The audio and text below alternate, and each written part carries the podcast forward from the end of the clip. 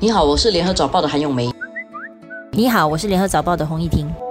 一婷，我们今天来谈一个对我们距离有点远，但是新加坡人应该蛮关心的一个问题，就是部长去租黑白洋房的事。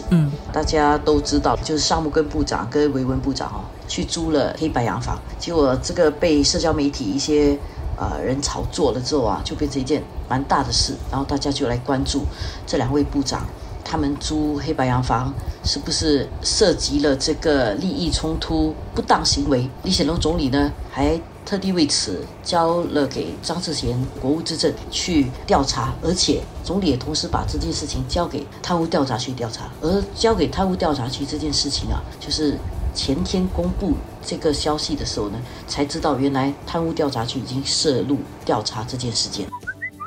简单的跟大家说一下，贪污调查局的调查有发现说，其实是没有证据显示这个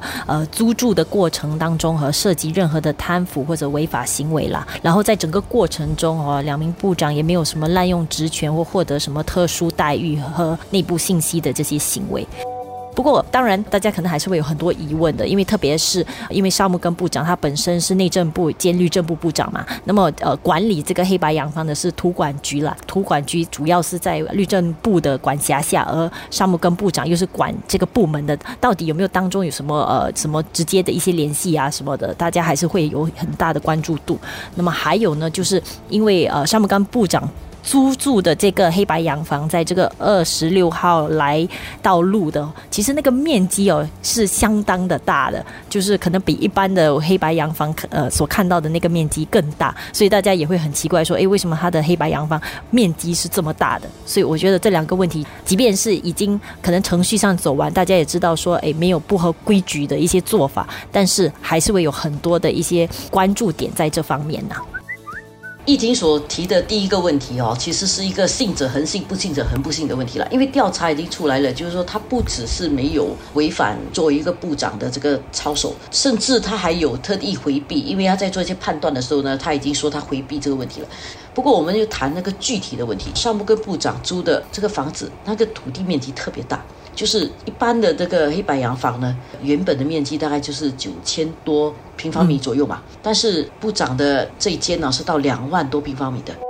为什么那个面积特别大呢？其实关键是这样子，因为这个房子就2013年12月起就空置了很久。2017年呢，沙木根部长就说看看有什么房子他可以租黑白洋房，然后就去租了这间去看了那个地方，说他发觉周围是有很多的树丛跟很多的杂草啦，要让这个房子可以住的话呢，他是要求当局去清除掉那些杂草。他自己认为说，如果只是单单一般的这样清理的话，他是觉得不放心，他就要求说，可以不可以他自己来负责清理，因为他可能愿意付出更多的一些成本吧，去清理它。然后当局就觉得说，反正你清理也不关我的事，对不对？反正那个地也不能用，因为它是一个坡地嘛，就是斜坡的地，所以就说好，那我就交给你清理。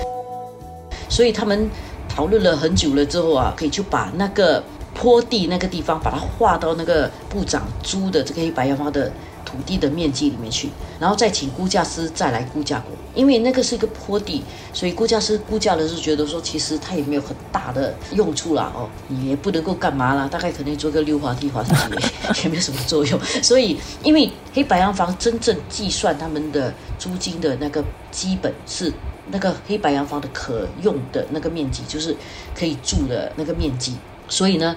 把这块坡地也划到这个洋房里面去，并没有多少影响它那个租金。本来那个保留租金大概是24500，后来的这个沙木根所给的租金是26500，多2000块钱。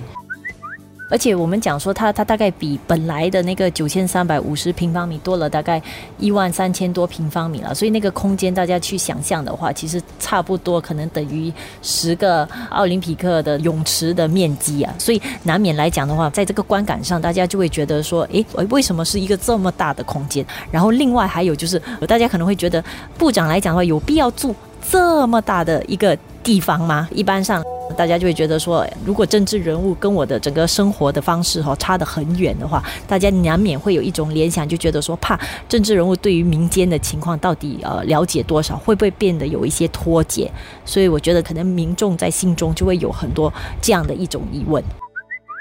不过政治人物本来就住比较大的房子嘛，所以本来就跟我们民众住在主屋或者住在一般公寓里面是不一样的嘛，所以他们住这个大的房子倒不是一个绝对的那个问题，而是他们住这样的房子就观感上会觉得你跟国家租这样的房子，然后这一点上是不是有占了国家的便宜的这样的一种怀疑，对不对？然后很多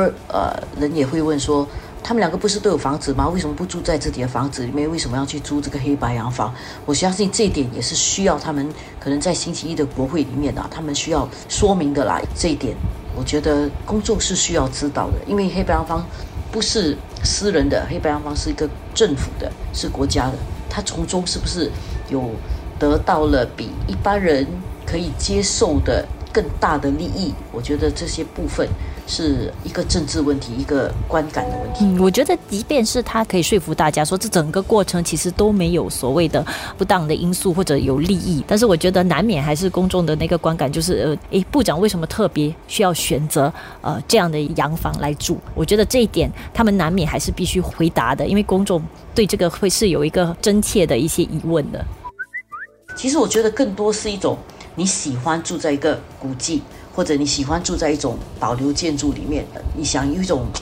复古的一种情怀，那你就搬进去住。要不然的话，其实住在黑白洋房里面，外面看起来很好很大，但是其实在里面呢，并不是那种你想象的那种特别好的。当然你也可以做得像来佛士酒店，但是你搬走的时候啊，你所做的那些装饰啊，搬不走的其实都是国家的。所以但是对于一些租户来讲可能就会觉得说，这个如果你即使以1-2万元去租一个这样的空间的话，其实还是相对划算啦，因为除了可能有一个我要住在古迹一个这样很不同的一种氛围里面，空间毕竟实际上是真的是很大的，是一个很不一样的一种居住体验。所以对一些人来讲，即便可能你需要花多一些额外的钱去做一些维修啊等等的，但是可能还是觉得这1-2万元还是很租得下的啦。但是如果我们再回来看这个黑白洋房的问题，我觉得还有一个问题是政府需要解答的。因为在报道这个事情的时候呢，我们发觉说每一间黑白洋房土管局要租出去之前，他一定要把那个房子整修到可以住才能够租出去。然后这么大的一个房子，其实在修复的话，那个成本是非常高的。然后我们再看起来，就是两位部长的这两间房子都要花50多万。整修好了才能够租给他们，甚至有些更贵的是要花到整100万去修复了才能够租出去。这样人家就会讲了，土管局干嘛要去花几十万去修复一间房子再把它租去？这到底是值得还是不值得的？毕竟新加坡其实有差不多600间黑白屋啦，如果都要这样装修了才能够租出去的话，那这一盘账跟这个意义到底在哪里？